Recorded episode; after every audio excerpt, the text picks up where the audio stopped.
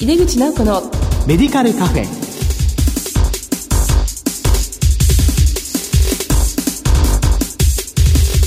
こんばんは。帝京平成大学薬学部の井出口直子です。井出口直子のメディカルカフェ。この番組は医療を取り巻く人々が集い語らい情報発信をする場です。今月の特集テーマは診療報酬改定と広がりつつある薬剤師の役割です医療と介護サービスの提供方針を示す診療報酬と介護報酬の4月からの改定内容が出揃いました。薬剤師の果たす役割はますます重要になっています。今月は平成30年度改定についてゲストをお迎えして伺います。お楽しみに。入れ口直子のメディカルカフェ。この番組は武田手羽の提供でお送りします。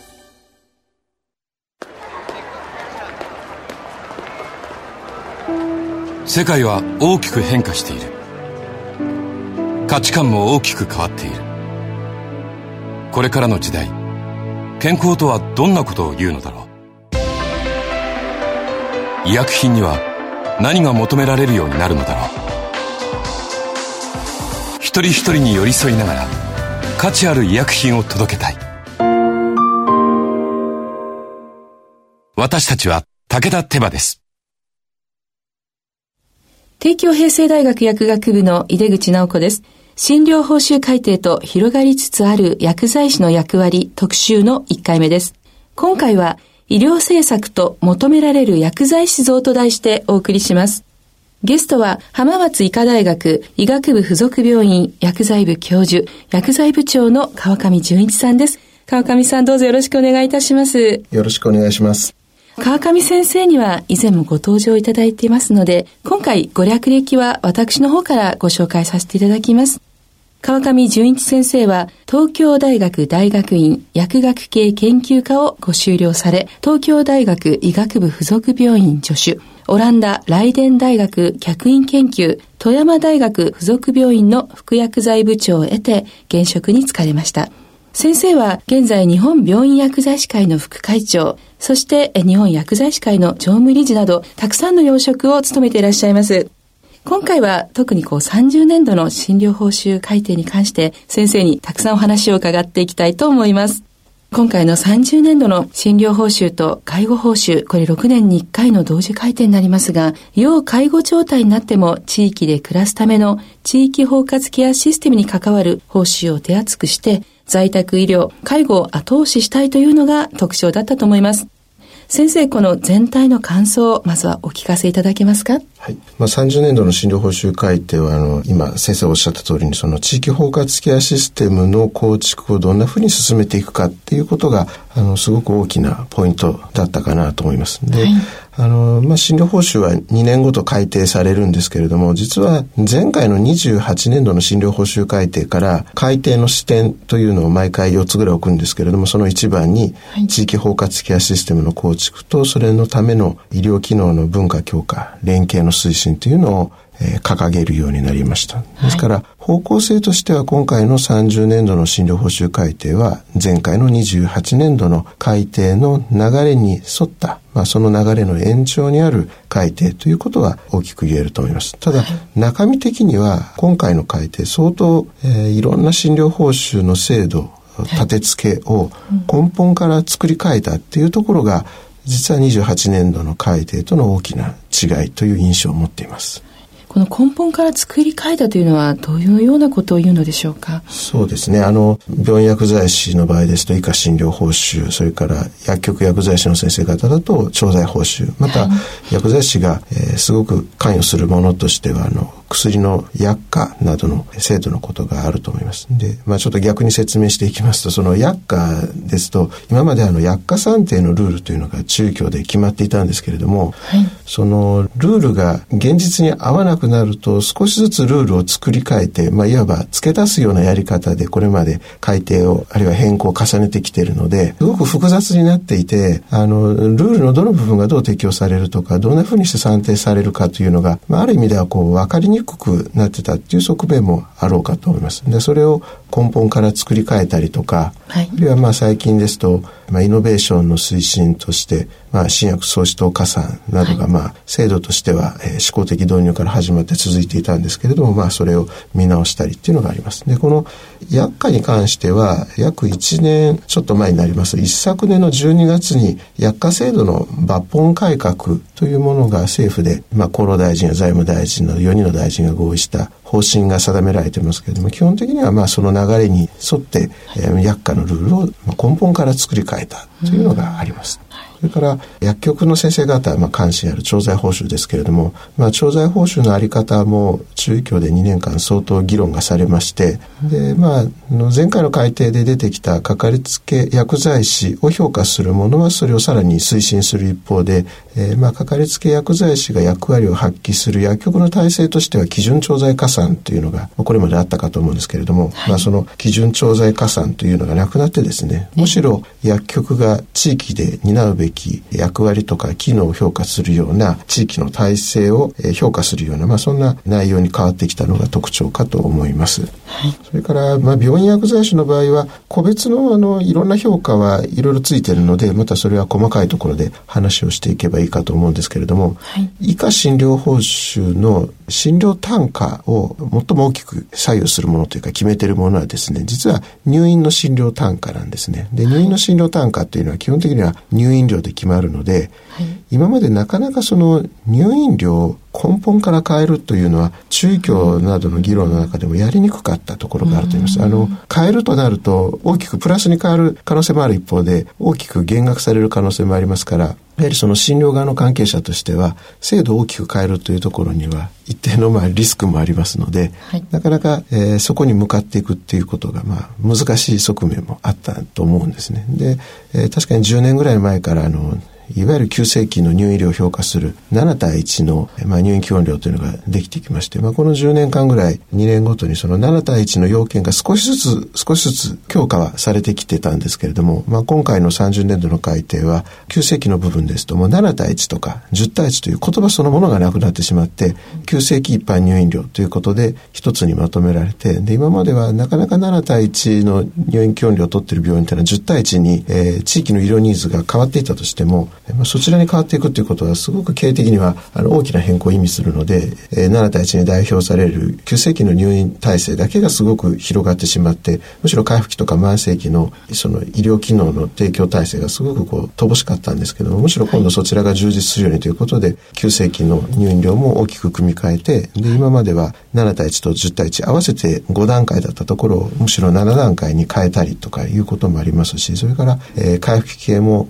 まあ、13対1 15対1をひとまとめにしたりそれから回復期系の特定入院料である例えば地域包括ケア病棟などにも実績評価、まあ、特に自宅からの患者の受け入れ実績など実績評価で入れるということをしていってます。あと慢性期の方は、えっ、ー、と、療養病床の入院基本料が20対1と25対1っていうのがあるんですけど25対1の方は経過措置を受けますけど廃止する一方でまた介護療養に関しては今度介護医療院ができますので、まあ、そちらの方に、えー、移されていくなどですねその入院医療を中心に、まあ、医療の提供体制がガラッと変わってきています。であの病院薬剤師の場合は看護のようにあの配置要件としてあの表に出てはいないんですけれども結局医療の提供体制が変わっていくとですね今でもそうなんですけど7対1と10対1で入っておられる患者さんの像が全然違うんですね。例えば7対1なんかですと、まあ、救急車等で来られる方とかあるいはがんを中心に予定入院で入ってこられるような、まあ、大きなオペをするような方なんですけれどもやっぱり10対1になると、えー、肺炎であったりとかあのあるいは骨折であったりとか少しこうお年寄りあるいは長く入院されるような方がおられたりするので、同じ急性期の部分でも実は入ってる患者像が違います。そうなるとあのそこで行われる薬物治療とかあるいはその治療に対する説明とかこういうものが結構変わってくるかなという、まあ、そんな気がします。はいえー、なかなかその全体的には、まあ、前回の改定の流れはあるんだけれども、まあ、抜本的にいろいろ変わったということで、まあ、かなり複雑だったものが少しはちょっとすっきりをしてきたということでもあるんでしょうかね。そう思います。あの薬価もそうですけれども、えー、あのもちろん今まででもルールを少しずつ分かりやすくしようという、うん、あのポイント制を導入したりとか、まあ、されていたんですけれども、まあ、ある意味では薬価に関して言うとその単純にあの薬価を引き下げるとか医療費を効率化するというだけではなくて、えー、イノベーションの推進とか国民医療の質向上といった視点からも制度を変えていますので、まあ、そういった意味ではあの、これからの日本の医療に必要な制度というふうに作り変えたと思いますし薬局もですねやっぱりその対人業務をいかに評価していくかとか、はい、それから、まあ、特に今回あの地域連携が相当いろんな形で入ってきていますので、はい、その地域連携の中で、うん、えー、まあ、医療機関と連携するような、えー、薬局薬剤師の像が評価されたりそれからまあ入院医療もえー、まあ制度を変えたところで皆さんにはちょっと分かりにくいとは思うんですけどむしろその担うべき役割がはっきりと分かりやすくなったっていう点では、まあ、病院薬剤師から見ても、えー、自分の医療機関がその地域の中でどんな医療ニーズを担うのか逆に言うとそこでじゃあ自分たちはどんな服薬指導をしていかなきゃいけないかっていうのはあのすごく分かりやすくなったと思いますね。はい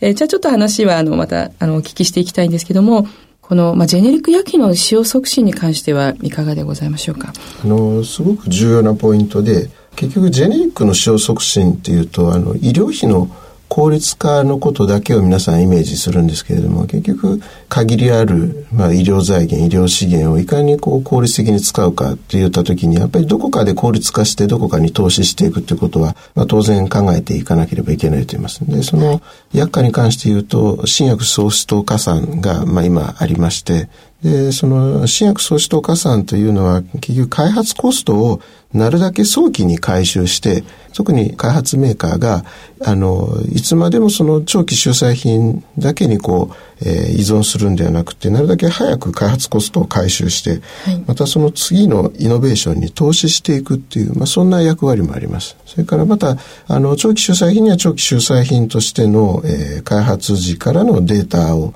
えー、持っているとか長く使われてきた中で評価がされているという、まあ、メリットがありますので、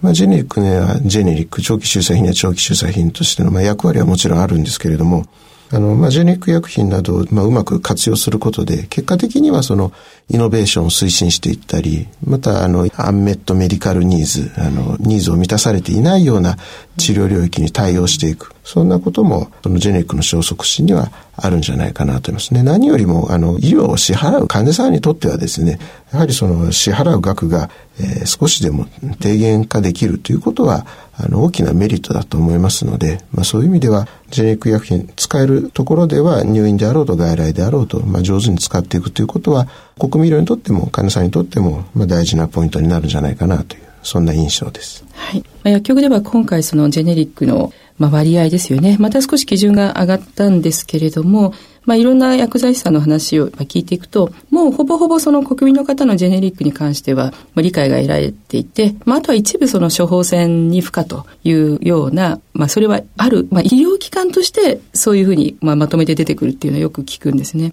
ただそういう時に、じゃあダメだというのではなくて、ちゃんとこう先生に電話して聞くと、まあ実はそういうことこだわりがなかったりとか、で患者さんが希望するケースも大変増えているというふうに聞いています。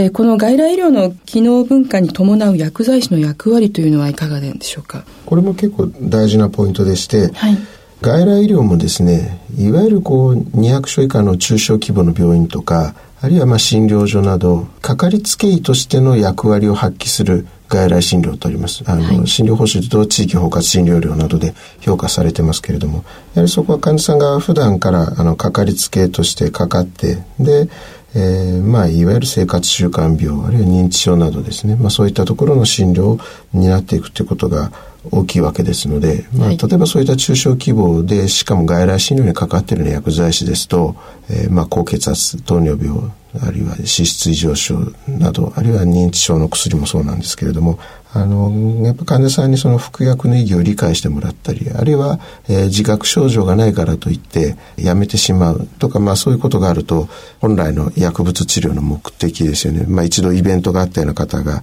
えー、二次予防として抗凝固薬とかあるいは高血圧の薬などを飲んでいたのを中断してしまうと結果的にはその再発につながったり病状を悪化させたりということに、まあ、つながるケースもあると思うんですけどやっぱりそういうようなものを防ぐというのは指導になっていくと思います。で、一方ですね、あの、その500床以上、あるいは400床以上の大きな大病院とか、あるいは専門医療機関なんかですと、あの、がん、あるいはその他大きなオペを中心に、あの外来医療の中でも専門医療を行っていってたり、えー、あるいはその、いわゆる入院医療の前の外来、あるいは入院して退院直後の外来などですね、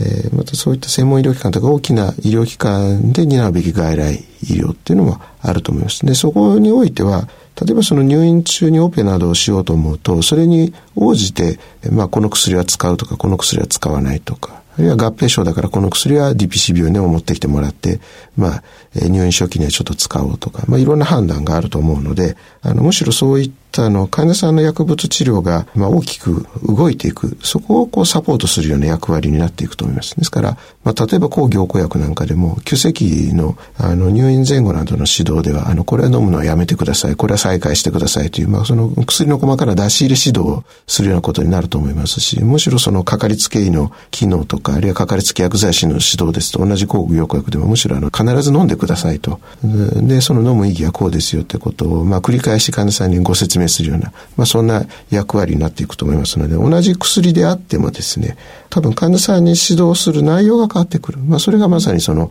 わかりやすく説明する外来医療の機能文化と、またそこへの薬剤師の関わりになっていくんじゃないかなと思います。患者さんの受ける医療のね、ステージの変化に伴い薬剤師も薬の支援をしていくということですよね。ありがとうございました。というわけで、診療報酬改定と広がりつつある薬剤師の役割特集の1回目。医療政策と求められる薬剤師像と題してお送りしました。ゲストは浜松医科大学医学部附属病院薬剤部教授薬剤部長の川上淳一さんでした。今日はお忙しいところありがとうございました。ありがとうございます。世界は大きく変化している。価値観も大きく変わっている。これからの時代、健康とはどんなことを言うのだろう。広いラインナップで信頼性の高い医薬品をお届けします。一人一人に向き合いながらどんな時でも健康を咲かせる力を。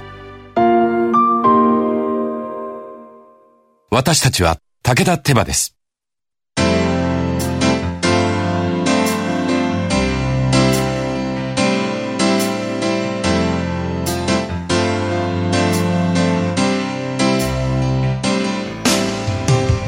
口直子のメディカルカフェいかがでしたでしょうか？今回は診療報酬改定の総論的なお話を伺いました。次回は薬剤師に関する格論的なポイントを伺います。